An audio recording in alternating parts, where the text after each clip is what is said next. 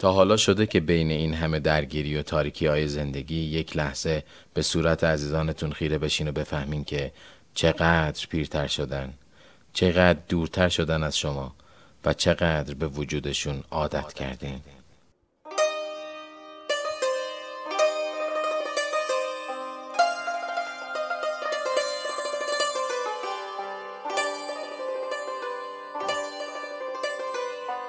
ما اینجا از تاریکی میگیم اما تو نور رو از بین حرف هامون پیدا کن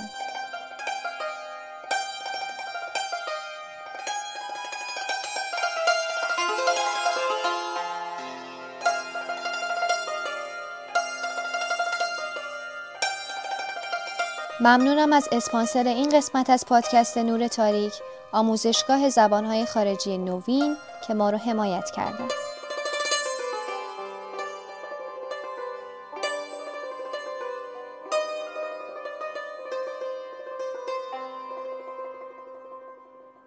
حتما شما عادتهایی دارین که روزانه در حال انجام دادنشون هستین اما متوجه نیستین.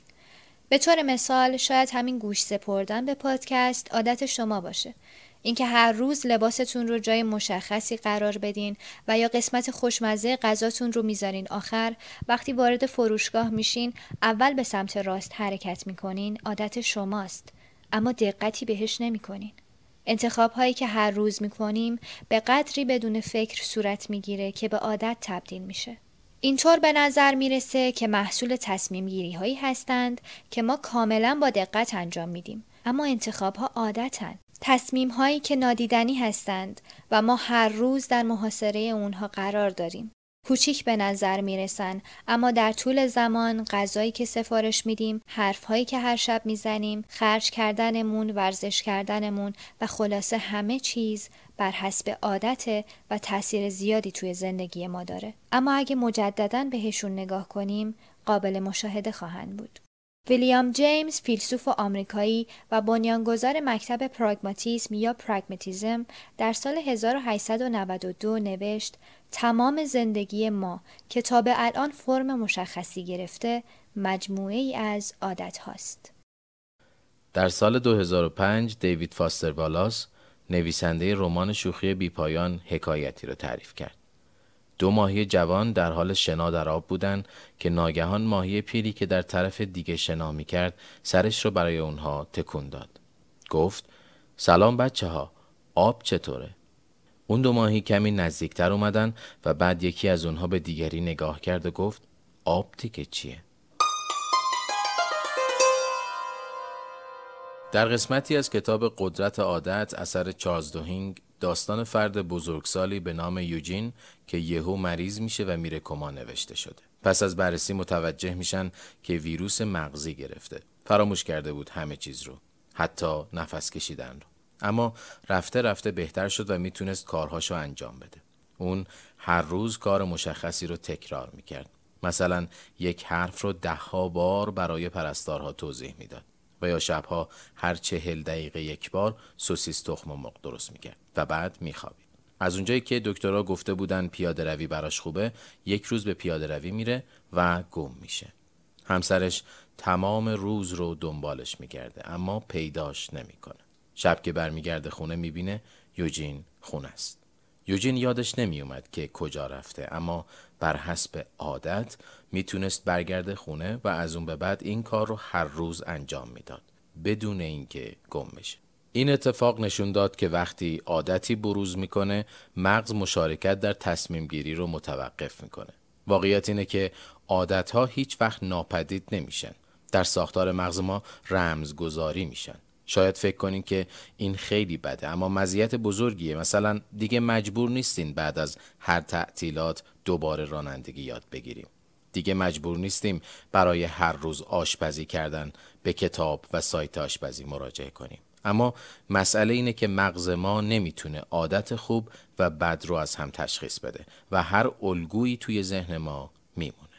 در داستانی که در مورد ماهی ها شنیدین آب نقش عادت رو برای ما ایفا می‌کنه. در واقع آب مسیری رو برای خودش انتخاب می‌کنه که به مرور عمیقتر و وسیعتر میشه. گاهی جریانش متوقف میشه اما بعد از دوباره به جریان افتادن مجددا همون مسیری رو طی می‌کنه که قبلا خودش به وجود آورده بود. حالا به نظرتون چرا عادت به وجود میاد و این گونه در تاریکی وجود ما نورانی مغز شما که همین الان داره تلاشش رو می‌کنه تا متوجه بشه که چه عادتهایی رو به وجود آورده در درون شما پروسه‌ای داره به نام نوروپلاستیسیتی یا انطاف پذیری مغزی که در اثر تغییرات در رفتار فرایندهای محیطی و عصبی به وجود میاد و توانایی داره که در بازه های مختلف زندگی می‌تونه فرایند فکر کردن رو تغییر بده. که این اصطلاح اولین بار توسط ویلیام جیمز مطرح شد به این صورت که ساختاریه برای تسلیم شدن در برابر تغییرات و نیازها حالا این تغییرات باعث به وجود اومدن عادت در مغز ما میشن یا به عبارت ساده تر یک چیزی رو به طور مداوم انجام دادن تبدیل میشه به یک امر ناخودآگاه. داخل کتاب فلسفه ملال از لارس سوینسن نوشته شده که نیاز ما رو وادار می‌کنه که کار کنیم و حاصل کار فرو نشاندن نیازه و نیاز همواره ایجاد میشه و ما رو به کار عادت میده. درست مثل زمانی که ما در حال انجام یک کاری هستیم بعد یه اتفاق خاصی میفته که پاداشش رو می‌گیریم و مغز این رو ثبت می‌کنه در قسمت بیسال گنگلیا بخشی که با حافظه و اعمال ناخودآگاه ما کار داره و عادت اونجا شکل می‌گیره به همین دلیله که ترک عادت برای ما سخته چون آگاهانه نیست و مغز ما از نظر تکاملی طوری شکل گرفته که پاداش ها رو ثبت می‌کنه و سعی می‌کنه دوباره تکرارشون بکنه توی همون شرایط مشابه. به طور مثال شما برای اولین بار در یک منطقه پیاده روی می‌کنین که بوی گل میشنوین. این برای شما پاداشه و ثبت میشه توی قسمت مموری. و از اون به بعد هر زمانی که از اون خیابون رد بشین حتی اگه دیگه بویی نیاد خاطرات خوب توی ذهنتون تداعی میشه. نیاز پیدا می‌کنین تا هنوز هم به اون منطقه برگردین و این نیاز هر بار براتون تکرار میشه. درسته. الان برای شما یک عادت ایجاد شد که اصلا ازش خبر ندارین چون ناخداگاه اتفاق افتاده. شاید عادتها قدرتمند و ظریف باشند و بتونن خارج از آگاهی ما ظاهر بشن یا به طور ارادی طراحی بشن و بدون اجازه رخ بدن. اما مسئله اینه که ما می‌تونیم شکل اونها رو تغییر بدیم. یک عادت خوب رو به بد، عادت بد رو به خوب تبدیل کنیم. ولی چجوری؟ شاید براتون جالب باشه که عادت مراحل ساخت و چرخه‌ای داره به نام هابیت لوپ. مرحله اول به نام کیو سرنخ یا نشانه هایی هستند که توی تمام زندگیمون بهشون برخورد می‌کنیم. مثلا شما سر کلاسی که خسته کننده است نشستین و حوصلتون سر میره. می‌خواین بزنین بیرون. این برای شما سرنخیه که به مغزتون داده میشه. مرحله دوم به نام روتین یا جریان عادی هست که رخ میده و شما نیاز پیدا می‌کنین تا هر جور شده یک کاری انجام بدین که سرگرم بشین. از کلاس خلاص بشین و یه جورایی به نیازتون پاسخ بدین. پس مثلا میاین بیرون و شروع می‌کنین به سیگار کشیدن و نیکوتین رو وارد بدنتون می‌کنین. خب قاعدتا به خودتون تلقین می‌کنین که بهتون حس خوب میده و مغز دقیقا این حس خوب و پاداشی که از سرنخ گرفتین رو ثبت می‌کنه. این مرحله سوم ماست. ریوارد یا پاداش. حالا از اون به بعد هر جایی که حوصلتون سر بره مغز میگه که ای برو سیگار بکش و این بارها و بارها تکرار میشه. حالا شما آگاهانه تصمیم دارین که عادت سیگار کشیدن خودتون رو تغییر بدین. خب دقت می‌کنید که چه زمانی خسته میشین یا حوصلتون سر میره.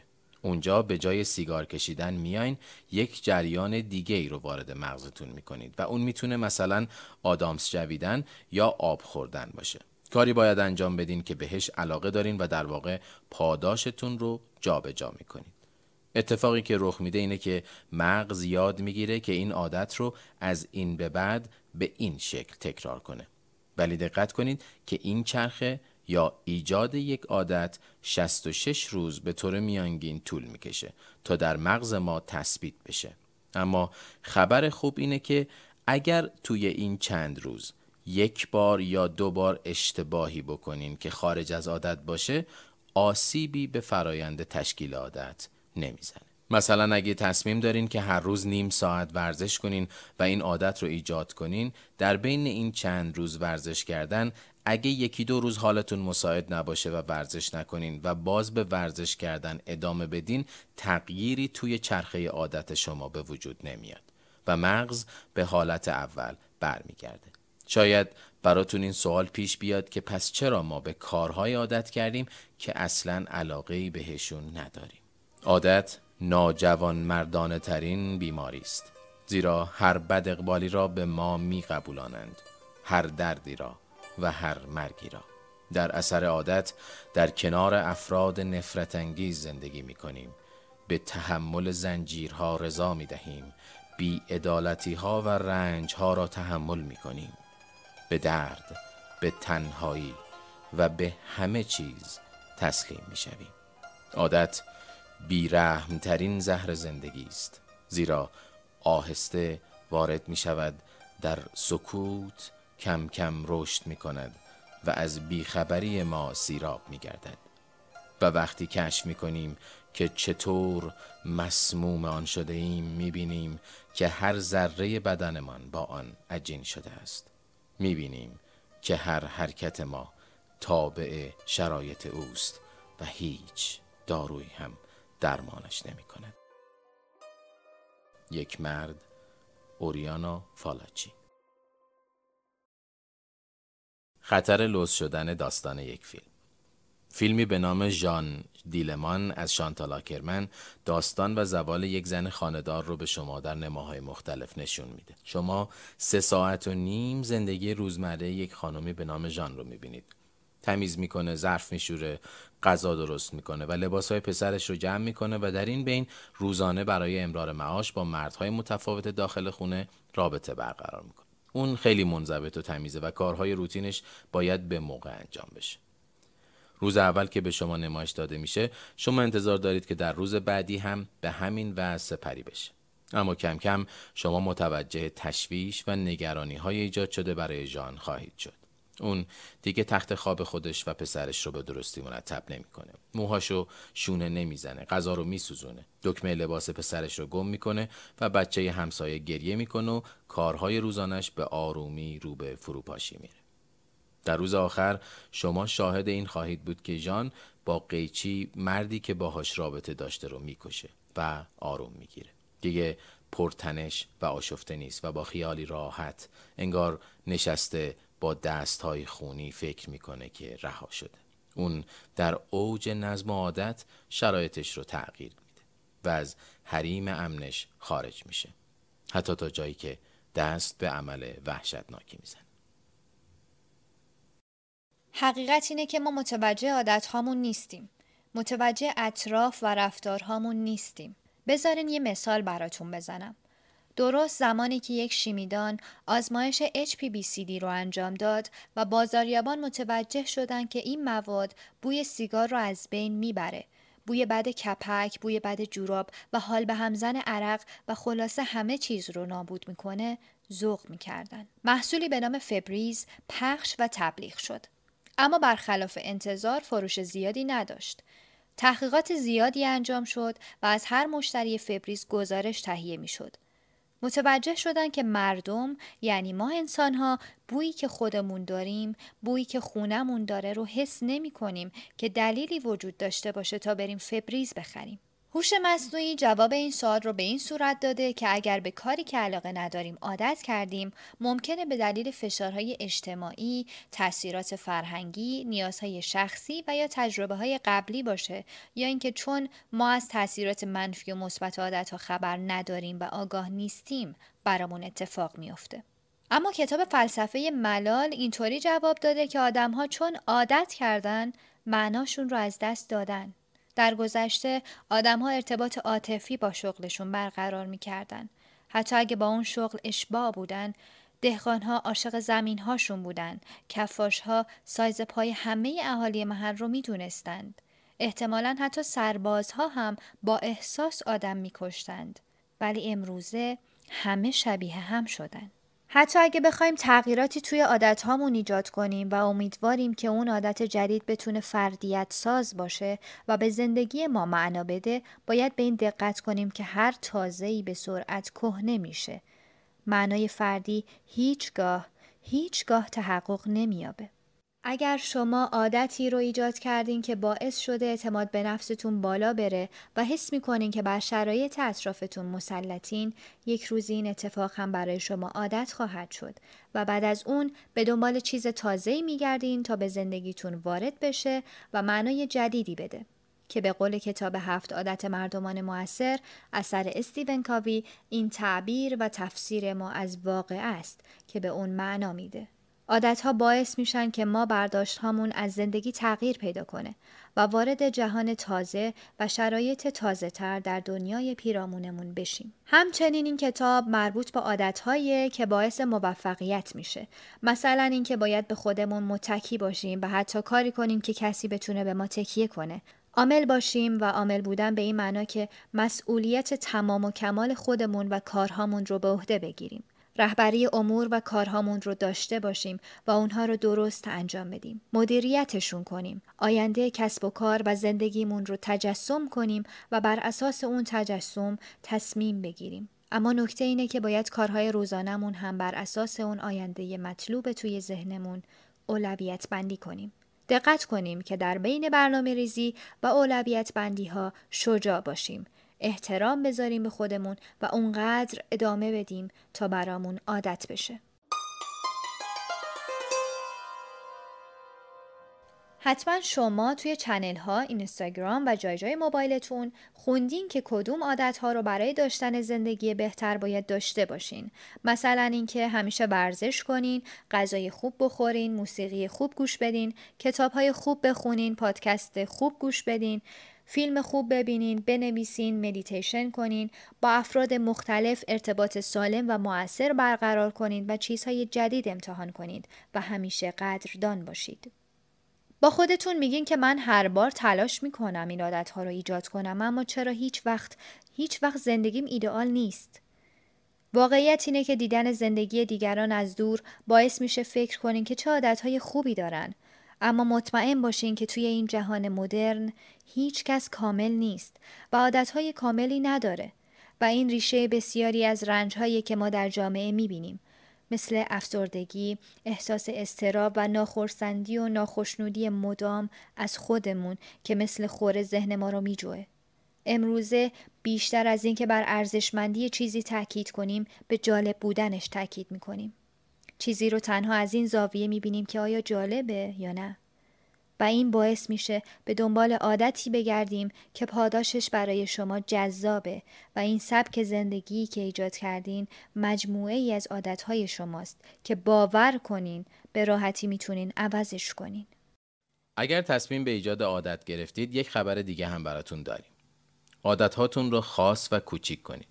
هر چقدر عادتها با جزئیات باشن سریعتر ایجاد میشن.